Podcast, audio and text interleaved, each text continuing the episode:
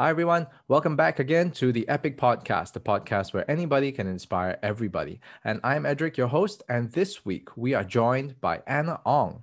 Anna is the storyteller and founder of Wish, a consultancy based in Singapore and Washington, D.C., that provides coaching, consulting, and corporate workshops using techniques from storytelling and improvisation comedy.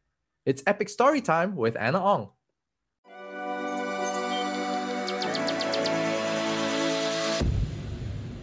Oh my God, you still have a phone book? 1997 yellow pages. They were actually Oh the God, white. that's- They were actually white pages, but now the yellow. Okay. Well, anyway, so Anna, thanks again for joining us for the Epic Podcast. Now, uh, I'm very, very delighted to hear that finally I've got a storyteller on this podcast. You know, courtesy of, of course, uh, I, I think uh, you may have met Ian. So shout out to Ian Wu, uh, a friend and colleague of mine. Right. So, uh, Anna, you are the founder and storyteller of Wish. Now, Wish is spelled as W Y S H. What exactly is W Y S H and Wish? So WISH stands for What's Your Story, huh? What's your story, you- huh? Yeah, so that's the acronym of WISH because when I was looking for a name to start my company, I wanted to do do it something around What's Your Story. But then WIS does not really sound nice to the ear. Mm. So I go, I need an H. So I was in a cafe. I, I think I was here in Singapore. I was in a cafe. I was like, what could be an H? I go, huh? And I go, oh my God, that's it. I have the name. What's your story, huh? Singaporean style. or what's your story, huh? American style. Right, right. Correct. If it were WYS, then of course it would be a company that would be storytelling with a lisp. That would be a bit different. Yes, exactly. It does. So wish is, and also because um, I sometimes get my company's name is Wish with a Y, because all your stories starts with your why. Mm, very interesting. And storytelling is not huge just yet. I've with certain corporates, I mean, um, as we go along, yes, the idea of storytelling does come in, but it's quite hard to understand to some extent why storytelling should be put in place. So, on your end, right, what do you normally tell to the corporates, and why is storytelling so important to them and to themselves as as individuals? 70% of all our communication is composed of stories, whether we're catching up with our friends as to what happened over the weekend or telling our boss our client report, we're all telling stories already. It's about being able to capture the imagination, doing it articulately in a short amount of time. That's the valuable skill. Consciously or unconsciously, most of our conversations revolve around stories. We just are not aware of it. We call it different names. We call it case mm-hmm. study. We call it reports. We call it an article that we read or, you know, or an update, but it's still stories. That's what, uh, and that's when I point that out to my clients and they go, oh, if I'm already telling stories, then why do I need help in terms of storytelling? Uh, so then this is where I tell them my specialty of storytelling is personal narratives. I'm not going to teach you how to write your case study because that's I'm pretty sure there's somebody else who is much better at it than I am. But I'm here to help you find your story, whether it is as a leader or as a founder, um, because knowing your story helps you identify with two things why you do what you do, why it matters. It helps you connect with yourself, your authentic self, your North Star, and it also helps inspire others. When did you first discover, I mean, your passion for storytelling? I'm sure that this wasn't exactly like the first thing that you jumped into. How'd you get started? What was your first corporate job first? I was in banking.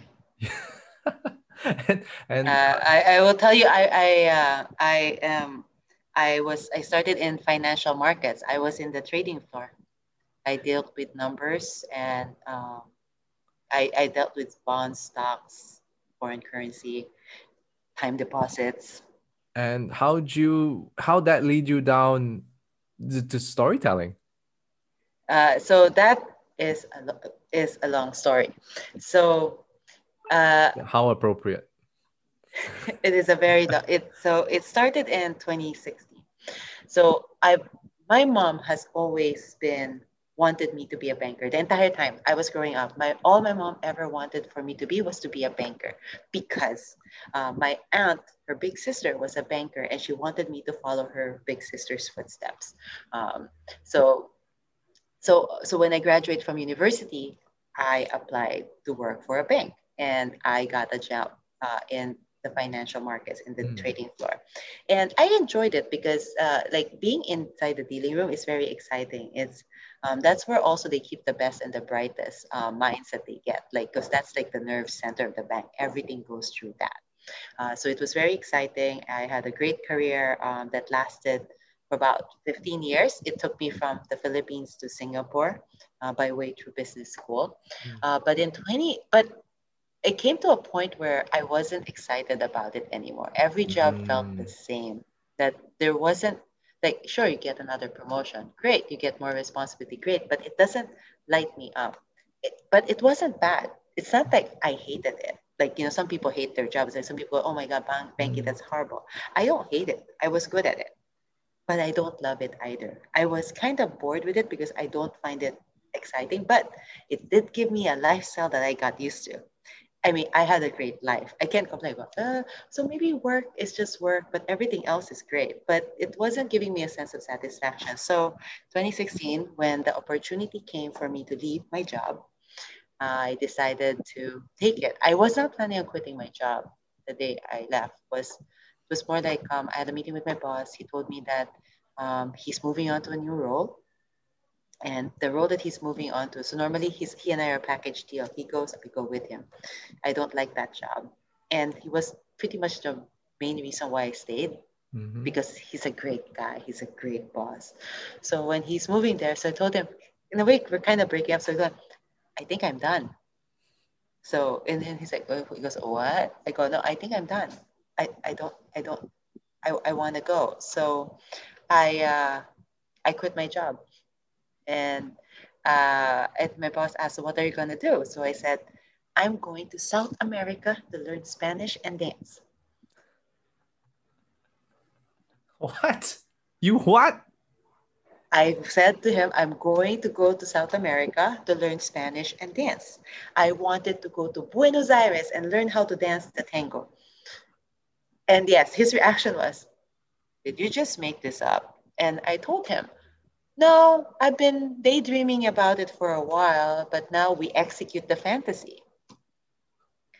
So I booked a one way ticket to Colombia, got rid of most of my stuff, um, left with two suitcases. Um, uh, and uh, and spent like uh, about a year traveling around South America, learning Spanish and dance. Uh, I started in Colombia. I learned salsa, bachata, kizomba. Realized I hated salsa. Discovered tango there. Um, traveled a, lot, a bit, a little bit more, but for me, Buenos Aires was the promised land. That mm. was where I mm. was going to go dance tango. And also, I heard the best looking men in South America. so I moved to Buenos Aires and I fell in love with tango that I treated it like a full time job. Like I spent all day in dance class learning the different ways to dance tango. And at night, I would go to the milonga, which is like where people go out and go dance tango. And it was it was a world like no other. I will just tell you this: like they have, uh, I went to the traditional ones. Uh, the traditional ones is like, it's like going back in time, like you're in 1930s. The men are dressed up in jackets. They wear those hats, those fedora hats. They, um, they, they, they practice this like. Uh, it's this this ritual that we don't see anymore. Men sit on one side of the dance where women mm. sit on the other to ask a woman to dance, you have to make the eye contact. So they call it the mirada, the look. And the woman had, the guy would make a signal to the dancer, the woman had to nod her head to assent. And then she waits for him to walk around the dance floor to pick her up. And I asked my dance teacher, why do I have to wait for him to pick up me up? Why? I'm a modern woman. Why can't I ask him to dance? Or why can't I meet him straight in the dance? We go, well, one, you never ask a man to dance. This is Argentina. And two, he might be looking at somebody else and not you. Mm. so you have to wait for him to pick you up and dance. Uh, so I love that beautiful ritual and tradition that they have because it's just so elegant. And to see people in their 70s, 80s dancing next to couples in their 20s, it's it's like one of those magical things uh, that I remember in Argentina and tango. So I started with dancing, uh, but after dancing for a year, uh, setting up Anna Ong School for men who can't dance is not a lifelong dream. Uh, and my promise to myself was that if I was going to do anything else, I wanted a job that will give me both passion and purpose. I was passionate about dance, but I do not feel a sense of purpose about dancing because I don't love it enough that I want to make everyone learn, like make every man go how to dance. Though I keep giving that idea to every male dance instructor, but somehow it's still not being embraced. Uh, dance uh, doesn't so, change the world, kind of thing, right? Hey, it can save a lot of relationship and marriages. I'll give it a shot. Okay. And then anyway, and then so uh, I went to San Francisco. My sister lives in San Francisco, and San Francisco for me was the land of passion and purpose. And except I realized when I was there and interviewing, I don't share their passion or purpose. Mm. So I so one night I was out with a friend and we went to see a stand-up comedy show. And in stand-up, it's always very male dominated. So I was very excited to see a female comedian on set. So I was so looking forward to her set. But when she came up on stage and told her jokes, I felt offended because she went below the belt. And mm. okay, I think Edric, you've done comedy here in uh, Singapore. I don't think as a woman I need to go below the belt to be funny, but that's me. I always think we, we don't have to go there to be funny because you I, I appreciate humor in terms of wit, but right. I don't think you need to be crass. Um, so so so I took offense and started heckling her, and I got more laughs from the audience than she did. So I felt that if this is the bar for comedy, then I'm just gonna go to comedy. I'm prettier and I'm funnier. With that knowledge, I started looking at comedy schools, and I decided that I was done with San Francisco, so I moved to the East Coast. Um, but stand up sounded like too much work and mm. I saw mm. improv and I thought, oh, improv. Uh, I don't need to do anything. I just have to show up. I don't know what improv was, by the way, when I signed up for improv. okay. I, ha- I had absolutely no clue. I did not think that it was a team sport. On my first day of improv, I looked at, you mean I have to play with other people? I have to work. Nobody told me this was a team sport. And the, I remember the instructor said, like, oh, you know, you'd be surprised to see people who sign up for improv without ever seeing an improv show. And I go, like, that's me. Uh, but it was it, it pushed me out of my comfort zone, but it helped me grow. Um, and I saw improv like dancing. Mm. It's like dancing tango. Yep. It's about connecting with your partner. It's about give and take. Yeah. It's about being clear with your intention as to where you want to go, but but allowing the other to also build in. So it's it's co-creating something. Mm. Uh, and so I go, oh, improv is like dancing, but with words. Uh, so I kind of got into it. And improv, uh, and in improv, one of the things that they, the norm, we, we have a format called the Armando, uh, which was founded by Armando Diaz, which is you start up with a truthful monologue. So it's something, a story from your life. And then that story, just about 30 seconds to a minute or so, will inspire your team to create scenes inspired by that story. And I remember when I first started, I thought all these Americans like to overshare, telling all these personal stuff about themselves, mm. and I felt so uncomfortable. I never shared anything. Um, but on the night of our first show, um, after practicing with these guys for weeks, um, the my imp, the improv coach tells me like, um, so there is a certain energy that that once you have a team, once you, you you've been working together, that that comes in when you're on stage. Don't question it. If your body starts moving, just go. Don't think twice. Don't let your head get in the way.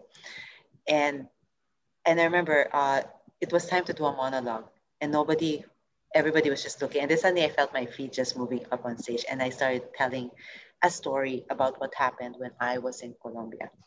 And that moment was when I got my epiphany although I call it my ecclesiastical moment because it felt, the moment I opened my mouth and started telling the story, it felt as if, like a cartoon, the angels opened up, there was a beam of light on me, and the angels started singing Alleluia.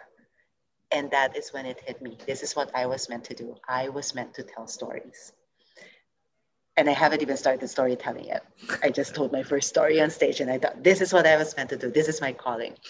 And that weekend, that night, I started Googling storytelling New York City. And there was a storytelling festival that's happening that weekend, right next to my yoga studio.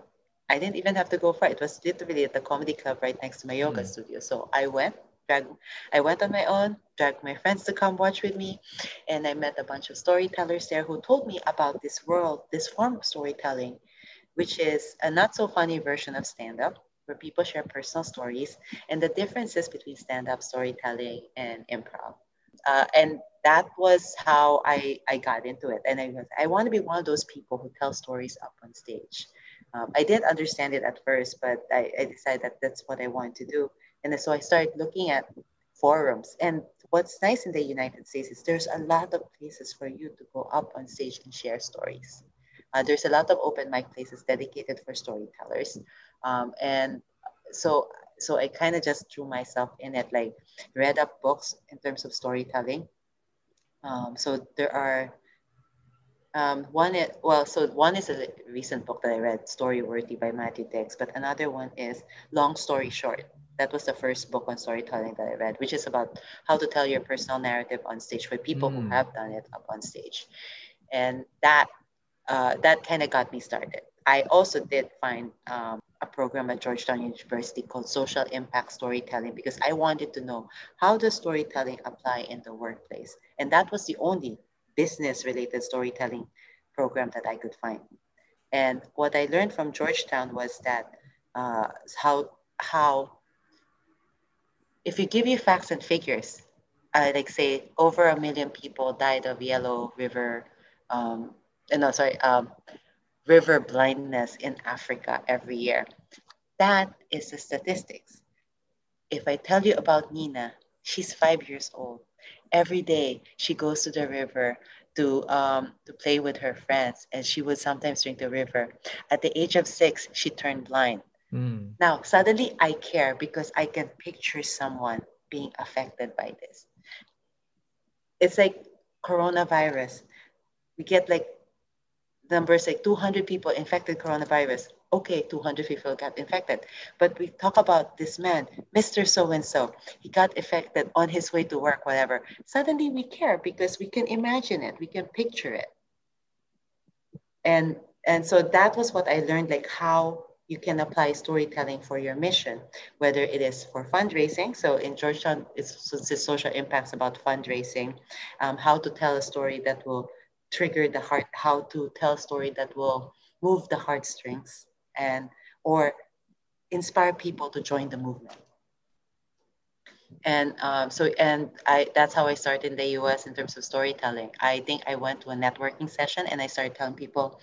Um, I treated networking. I do you love networking, Edric?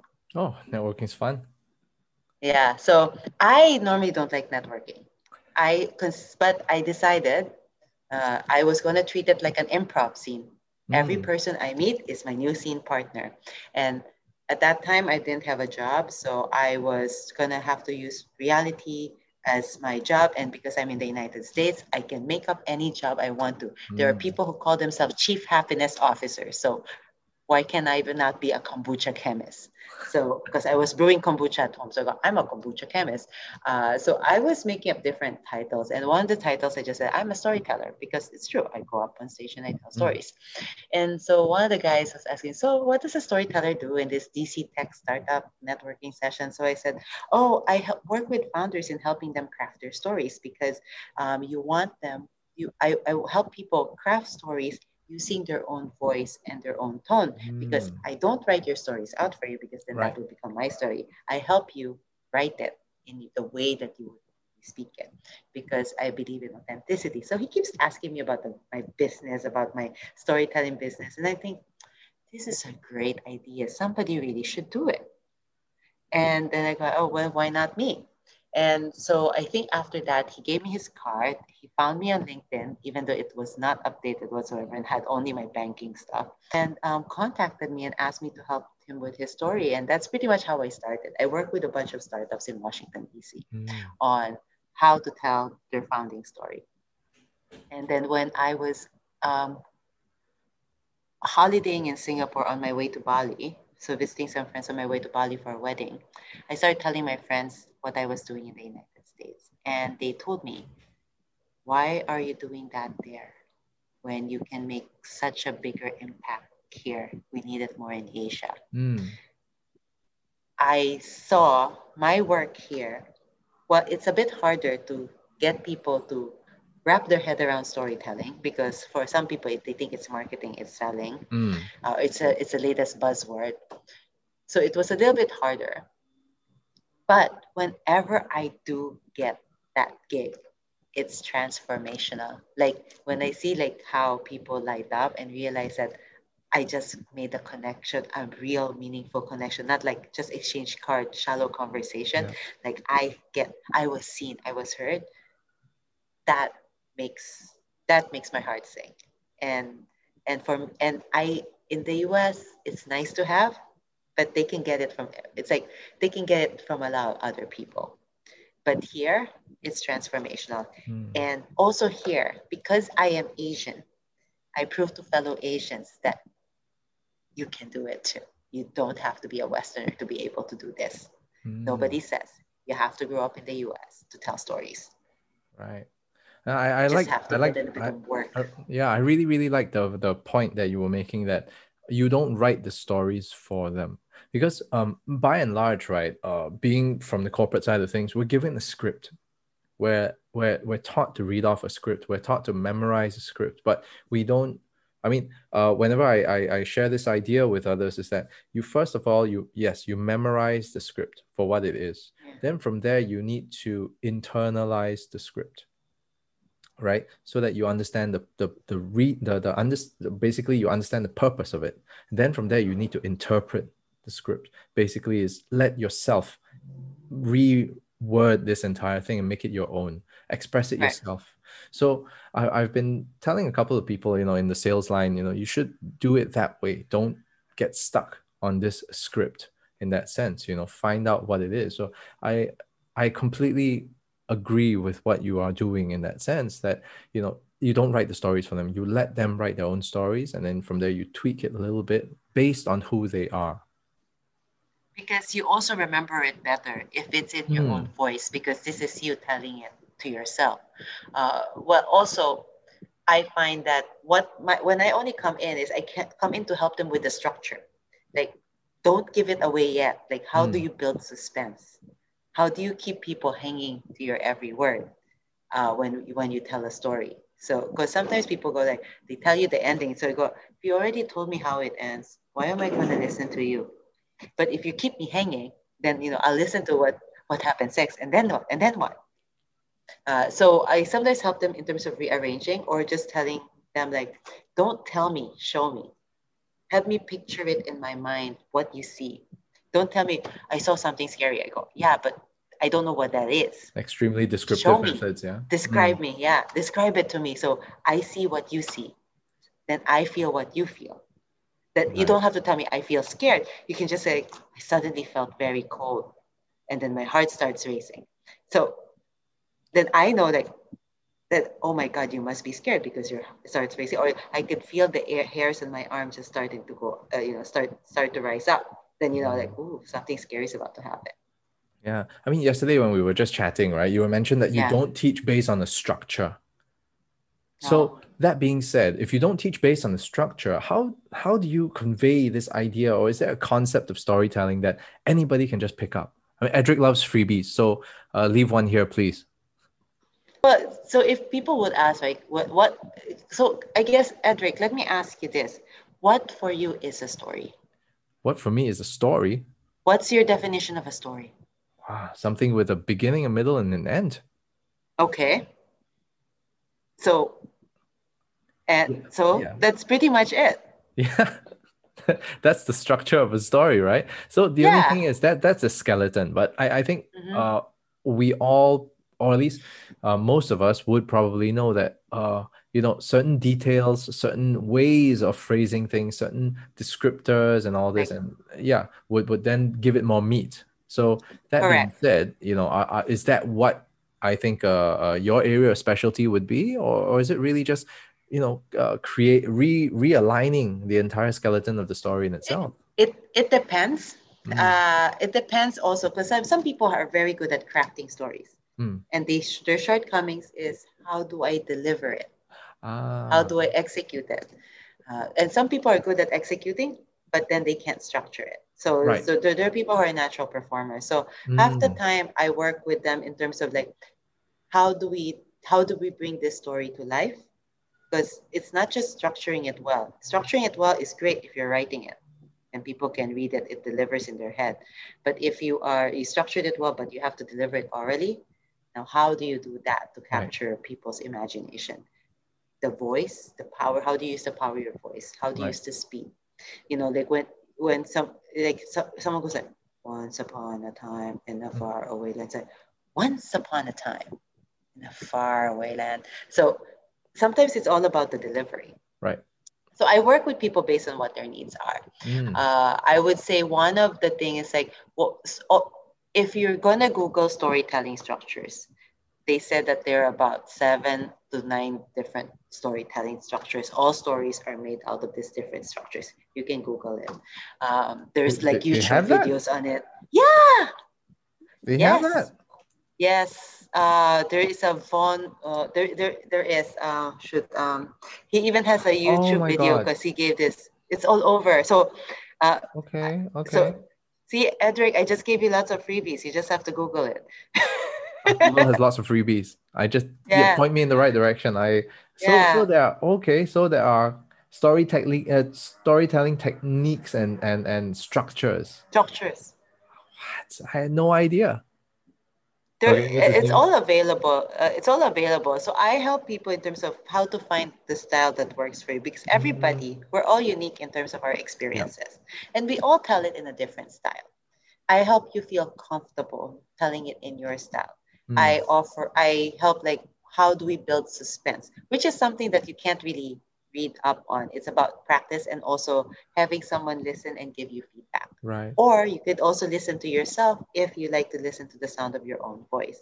Then you can give yourself feedback if as long as you don't Yeah. cringe. takes me a while to like get used to That's one of the toughest things uh, to get started with. It's to, to to number one hear your own voice, and number two is to see yourself on, on screen as well. Correct. It's, it's such Correct. a strange thing. Um, but ha- have you ever um had a client, for example, Mhm. that say that you know I, I I want my story to be funnier. You know, I want to hear people laugh, but they're like not funny people. You know. No, I it's surprised anybody can be funny. I so I tell them stop trying. My my main advice is if you want to be funny, don't try to be funny because you're funny when you're not trying. Mm, And oftentimes it's fun. It's uh, interesting is how your stories land with the audience. And it's not even when you're not trying to be funny, suddenly people are laughing because everybody in the room has a different sense of humor. Mhm, mhm. Uh, and I think it's different with stand-up comedian, right? If it makes you laugh or you you still run ideas with other people, if it makes you laugh, then you use it as a joke.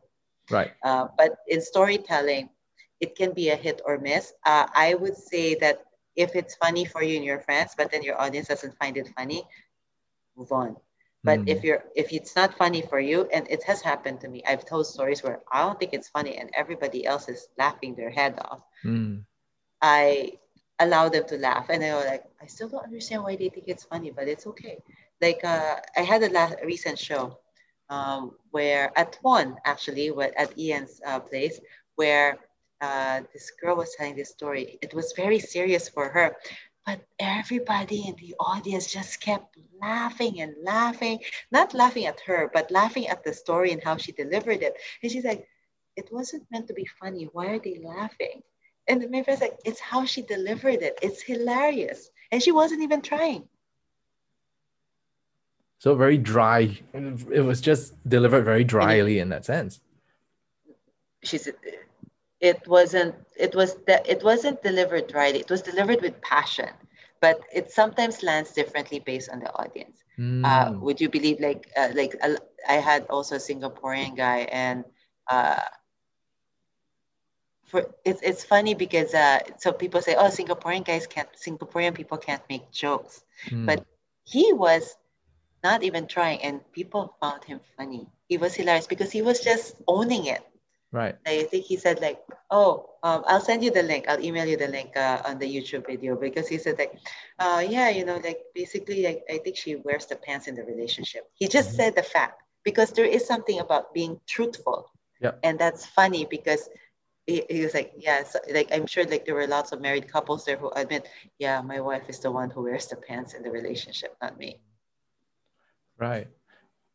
Yeah, it, yeah, that's the thing about joke writing, you know. Um, I I went down that rabbit hole uh Yeah. that time around, just trying to to understand what what, what funny was. It's so Yes. difficult to to understand that one thing. I mean, um, uh, Jimmy Carr wrote two books on that as well, you know, about joke writing and structure, and there are plenty of books and resources out there that tell you, you know, how to set up the punchline, up. whatever.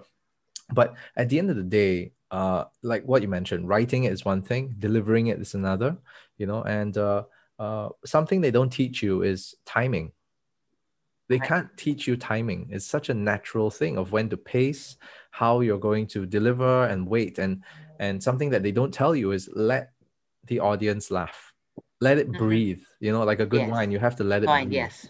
So in, in in that sense, you know, um, all, all these elements are nice, uh, but I think something that we don't probably tell others as well in the journey of storytelling is that uh, be prepared to feel as awkward as you you can because it will get super awkward the first few times, right? Uh, you don't know when to stop, you don't know when to pace, you don't know when to, um, you don't know, you don't understand the eye contact that comes to you, you don't know what to feel.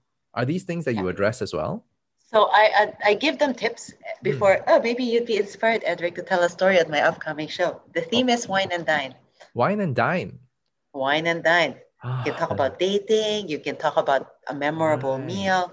Yeah, yeah, yeah. Yeah. Okay, I'm gonna dine. just list you as a storyteller. Okay. Hmm. I think it's better for you to experience it instead When, of when like, Edric, when, when I say it. that Edric likes freebies, I don't know whether that means f- going there and doing stuff for free too. Oh, No, well, no, you're it gonna pay. You're gonna pay to tell a story, but I'm don't worry, you get a lot story. of things. Oh, damn. I thought No, but likes freebies. You get a lot of you get a lot of stuff in exchange for I'll it. try. I'll try. Give it a shot. Why not? Yeah, yeah, yeah. Sign me up. Okay, everybody, you guys heard it. Okay, great, because I need a man because I have so many women signed up. I need men.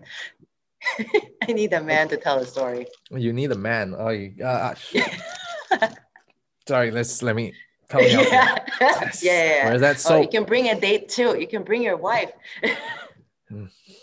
It's not. She she does. She listens to me all day. I think uh, another It's hour. okay. that She can listen to other people. no, no, you're I, just gonna tell a five minute story. no, no. I need I need to Bluetooth her the suicide hotline if she hears me in there. I don't think she'll be able to take it. Just uh nah nah. She's like it's te- it's been ten years. Enough. Oh, okay. I'm pretty sure she will like it. And maybe she'll go, I have a story too. Oh, she's got so many. I'm sure.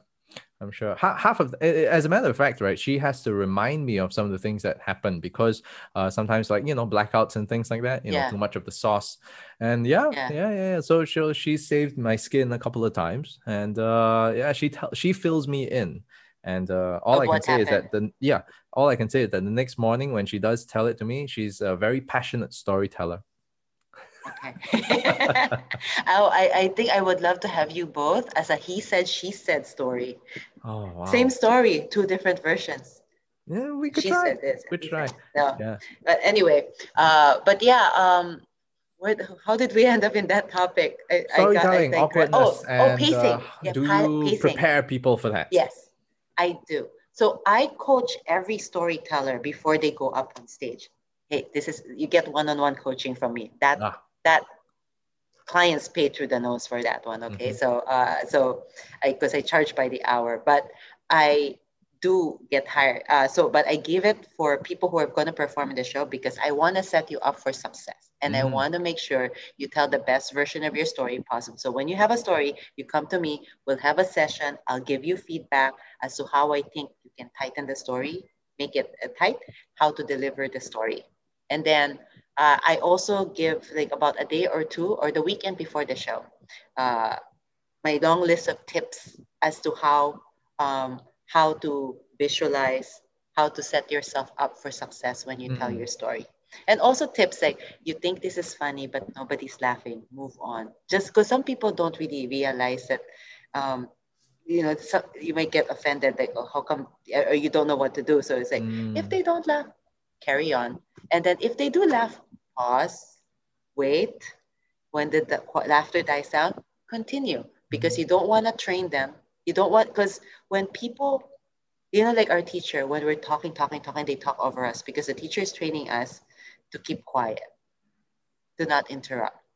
But in storytelling, like you said, why let it breathe in stand up. You want to train your audience to react. And then after the, uh, so that you give them permission. Because if you talk over them, then you're telling them you do not have a permission to react after my story. Mm. So that's uh, so that so those are like some of the tips that I give to people. So see, you're gonna get a lot out of this when you uh, tell a story. Yeah, well, storytelling is relatively fun, but you know, that's that's the thing. We're so used to pro- probably telling it like to friends, right, with people that you're comfortable with. Then uh, the next thing is, um, uh, do do you also position this whole storytelling thing as preparation for public speaking? I tell people so because you're telling it up on a stage mm. it is a form of public speaking but i make it fun so most people think public speaking is terrifying but if you are telling something in a supportive audience who just and because I, I have a viewpoint about stand this is where my viewpoint and stand up and storytelling mm. kind of split up um, where people are just honored to hear you tell story and they admire you for your vulnerability does mm. that not just fill your heart with joy and make feel you encouraged that i am seen and heard and for these five minutes because you only tell a five minute story everybody is hanging to my every word mm. so the difference between stand up and storytelling is in stand up the audience expects a joke and they expect you to be funny and make them laugh like go ahead make me laugh mm. try versus in storytelling oh my God, you're so brave. It's very, very totally true. different. Totally different. One is like, I'm already here to support you because just you showing up, going up on stage is brave enough already. I'm already clapping for you even before you. That's like, whereas that, I'm not going to clap until you make me laugh. Mm. Right. And it better not just be a chuckle, it better be a belly laugh. Yeah. Well, so, yeah. so that's, what you difference. get when you go open mic, huh? yeah, yeah. Oh my goodness. Yes. I have gone to open mics, but I tell stories and my stories fall flat with the stand-up crowd because they're like, where's the joke? Mm. correct, correct. But that that's the thing, you know, like um uh, th- there's a certain pacing that you have to do. Uh, I mean, yeah, essentially depending on yeah, depending on on your style, isn't it? Some some would prefer to give a very rapid fire storytelling, mm-hmm. uh, as but compared to those that have good ups and downs at a very good pacing. So um, it's it's like uh, Jerry Bruckheimer and uh, and Christopher Nolan, you know, the yeah. movie directors. They have completely yeah. different pacing. So yeah, so uh, it is true yeah then on on your end right i mean the more we talk about storytelling i can feel your passion just constantly mm-hmm. just rising and rising and rising when we started this off it was you know you were tired as hell but now you know you seem re-energized and yeah. and and and uh you know happy and definitely raring to go for another three hours it seems at the same time i'd really like to find out from you um do you have down days you know that, that you just go ah, I just don't really feel like helping this client today? I do get down days, but it's not about not helping my client. Mm. It's about when I feel my work is unappreciated. As I think sometimes when we do corporate work, right, we sometimes feel that we're being taken for granted and it's not appreciated. Um, so what I normally do is I then ask myself, why am I doing what I'm doing? And why does this matter? And in all honesty, it's not about wish, it's about what's your story slam. I do it for the love of for wanting to create a culture of storytelling here in Asia. I do it because I wanted I do it because of people who love who've come to love the show. I didn't even tell you the story of the show, but for people who have come to love the show from the moment we started to where we are now, uh, even amidst the pandemic. Um, so I do it because uh, they you can go to the show alone and not feel alone because there is a certain sense of connection you get when you're in a room where people are telling stories. You feel that while our experiences are all very different and unique to us, we all share common themes, and that is the common thread of life. That and by listening to other people's stories, we automatically have something to talk about, and we talk about something that's real and not so what do you do for work, but mm. we talk about something like how this story moved us. And and we even talk about the time that we were in the similar situation or we experienced something else. So like for example i by the i also encourage audience participation in my show not going up on stage. They they um write down their little stories right? no no no no no i ask so uh so in my show uh, for in person, I asked the audience to, uh, so I have a storytellers, they will tell their stories on stage, but I will also have slips of paper where I ask the audience, this is how you can anonymously participate in the show. Tell us about the time you, so uh, like uh, last Sunday, tell us about the time you had to start something new because my theme was starts and stop. And or tell us about the time you had to stop doing something. So people talk about new resolutions. So they talk about time like uh, where they you could talk about the time it, like you know like it was um, New Year's Eve and I've been coughing nonstop. It's because of all the smoking. So if I decide to stop smoking, uh, so it's it's more like so we can or a lot of people talk about like getting divorced mm. or uh, getting a new habit or like I wanted to start a family, but he wanted to keep riding his bike. You know, like so some some some jokes. Some people write. Uh, you can be as personal or as um, flippant as you want. Uh, because this is anonymous, some people write really personal stuff, and they also get a good laugh for like you know entertaining the crowd. Uh, but also it's cathartic Mm. You get some of these things out, and it's like a confessional. Yes. I joke about it. this is like a confessional. Right, right. It, and, it is true. And people like to hear it. Yeah, it's it's true. Everybody loves to hear the sin, but nobody wants to do the hail marys after that. Yes. Yeah. it's the truth. So. so on your end, I mean, with with all these uh, companies that you are coaching, right? Um, what do you personally like keep developing yourself uh, through this? Like, do you improve yourself through their stories too? I so I work on my own stories a lot. So I still perform as a storyteller. Uh, in and I put it as a personal challenge for myself now. Like to each of shows, I tell a story myself. Mm. So most of the time, uh, so when I first started What's Your Story Slam, my show, I didn't have. Uh, I, I I was hosting, so I was mostly doing improv and I had people, and so everybody's telling stories. But then one of my clients said, like, everyone says, like, oh, Anna, you're so funny, but we wish we could hear you tell stories because the only time we hear t- stories is when you're running a workshop because that's when I tell stories. But I don't tell stories during the show because I wanted to shine a light on other people. Mm. But I realized because that was a common comment, the feedback that I was getting, that they want to hear me tell stories. So I started during the pandemic to tell more stories, and I perform virtually because I been, I get invited to perform in different shows, Australia, United, mostly Australia, the United States, to mm. tell stories on on the virtual stage. That I so I have a lot of stories. My so practically every week I have a new story. Right. Hold on a minute. So, how did you get this? How did you get your self discovered? Before we carry on, I'm creating an open loop for you. Okay. Okay. How did I get myself discovered as yeah. a storyteller? I would go on open mic nights and I would just um, meet other storytellers basically, and I meet producers you meet the producers you task and no most of the time they ask you to pitch a story. Like mm-hmm. I, I ask people pitch me a story and i'll put you up on stage. That's it. If you want to be discovered you have to put yourself out there. You have right. go on open mics and if they don't have an open mic they ask for pitches start pitching So I would pitch a story. They always have themes, and I would pitch, "This is my story. This is my story." So I sometimes I get rejected, uh, and during the pandemic, I was pitching stories. Normally, it's kind of like I'm auditioning in front of the uh, the director, Mm. and then they will say, "Oh, okay, we'll take you." And, And now- because I'm probably one of the few people Uh-huh. coming from Asia, most of the storytellers are mostly in the United States or Australia because it's not really big in Asia, right? yeah, I'm- yeah. My unique selling point is I'm coming from Asia, I'm coming from Singapore. Right. And then That's so, my unique so you started off your show. You know, what's your story Yeah. slam, right? Mhm. Uh, Yeah, I started What's Your Story Slam because I couldn't find a place here to tell stories.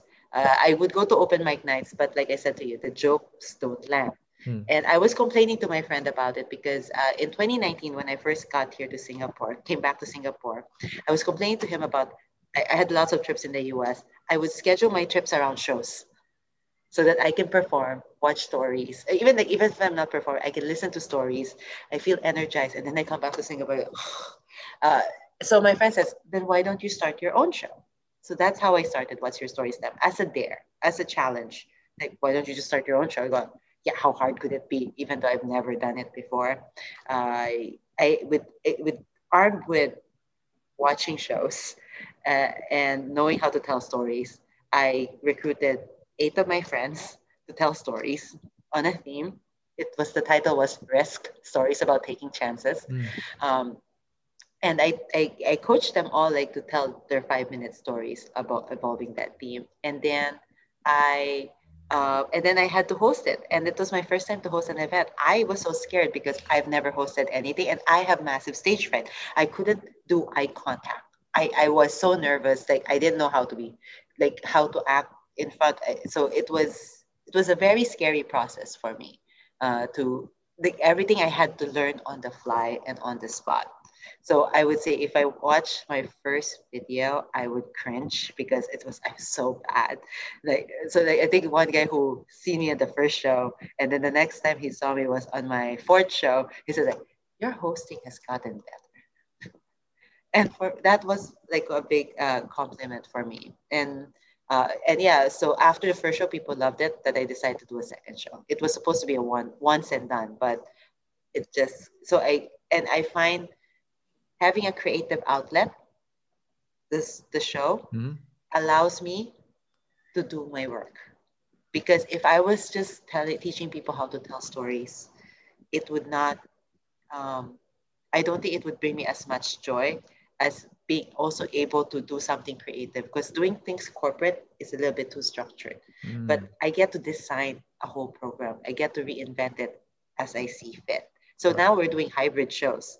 Um, I didn't think I was going to do part Zoom, part part stage, but now I'm, I'm, I'm producing hybrid shows. It was in-person show only, virtual show only, now hybrid, both in-person and virtual.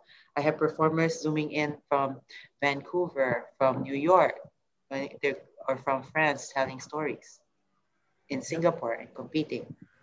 So it's so it's it's it's it's it's it's good for me. So like i also now do some virtual events for other people um, and host it. It's it's a new skill set that i picked up but learning also on the fly. Everything's like it- it's 2020 was a year of experimentation.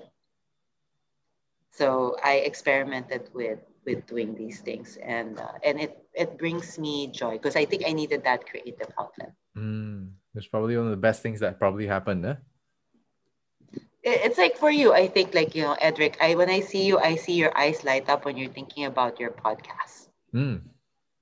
Eh, like you know like because you know like you're learning something from every person you interviewed and you're also sharing this knowledge to people who listen to you and that brings you joy and if it's not for that then how can you continue on doing what you're doing Yeah, exactly, exactly. I mean, I I feel that uh, listening to you, you know, I better myself in that sense, you know, and I'm able to share that knowledge with even my son, you know, who, he's Yeah. he's ten, so you know he's gotta he's gotta pick up these skills eventually, right? Uh, teaching him composition and stuff like that. It's it's the same thing. He has to learn all these structures and and how to do these things.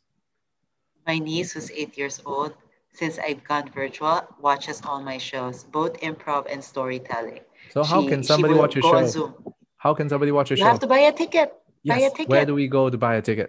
Ah, okay. So if you want to buy a ticket virtually, it is going to be at uh, https bit bit.ly slash wyss wine w i n e. Okay. Um, I can share with you the link, um, Yes. or just look for me on Instagram. Wish, what's your story slam by Wish? okay. What's your but story? with a Y. Wish? Yes. Wi- Wish with a Y on Instagram. So uh, I would normally post. Uh, every, uh, you can buy the tickets there, um, or LinkedIn. I post. I'm, uh, I'm all over social media except TikTok. I still am trying to figure that one out. One last thing before we move on to the next to the Sure. last segment actually is Sure. as a I would say well you're not exactly freelancing but as as a you know person running your own company and really doing it yourself for Yeah. most of the time how are you how how did you actually plan your route to making that money for yourself this this part I really want to know as a one man show or a one woman show I'm sorry So it wasn't uh, okay. Um, I don't. I can't say I am a person who is a planner, which is funny because like in my old job, I think I was a planner. I like to plan Mm. things ahead of time. Uh, but I find that if I think things through, I will talk myself out of it. So I tend to operate with I have a vague idea, a half-baked plan. I think it's gonna work, and I just go uh, I did that for my show. I did that for my living in South America. Uh, in terms of making a living, uh, I think I was fortunate enough because of um, because of the show. People hear about me, and then they start seeking me out. And a lot of my business leads, you know, like they say, right in sales, everybody wants to buy, but nobody wants to be sold to. Mm. So when people ask, so how's your conversion rate? I said 100% because 95 to 100% because most of the time they come to me, I don't go to them, Mm. uh, which makes me think I really should be hunting. Uh, so I get through my friends. Uh, I am very grateful that I have um, a lot of friends who are uh, in the, it, who believe in what I'm doing and believe in what I'm trying to build.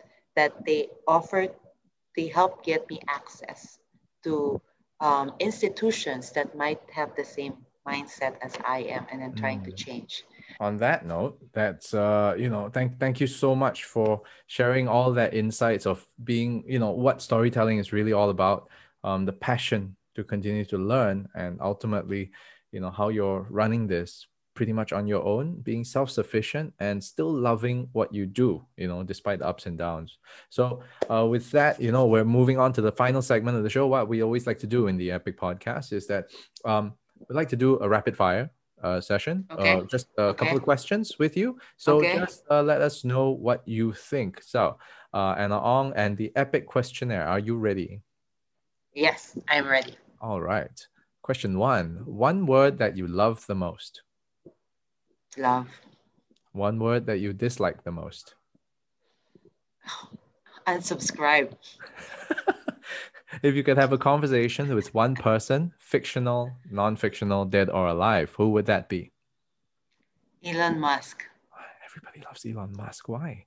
Well, actually, to be honest, I kind of like it when he's not talking because um, his stock prices goes up um, when he doesn't post anything on Twitter. The moment he starts tweeting, and that's the time Tesla used to tank. Yeah, everybody started investing in a signal, which was the wrong one, right? Great. Anyway, uh, what do you say to yourself in the mirror every morning? Today's going to be a great day. Mm. Name one superpower that you'd like to have. Time travel, Uh, time travel backwards or forwards? both. Both. Okay. Yeah. Right. Favorite dish to eat? This is tough for an Asian. I love inihaw na liempo, And that is. which is uh, grilled pork belly, marinated grilled pork belly, uh, local in the Philippines. Ah, okay. Can't And uh, get it anywhere. mm, it's true. Favorite travel spot?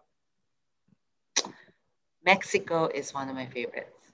Mm, I've always wanted to go to Cabo. Uh, Mexico has a lot more to offer than just Cabo. Yeah, no, I It just wanted to see the beaches and all. Anyway, yeah, well, uh, not exactly a summer guy, but if I can get beer and go to the beach, I'll go anywhere.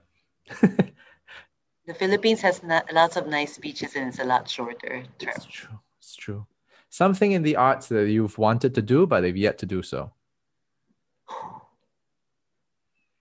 Oh God, I guess it would be uh, singing in a musical or an opera. Ah, okay. And what does retirement look like to you? Retirement.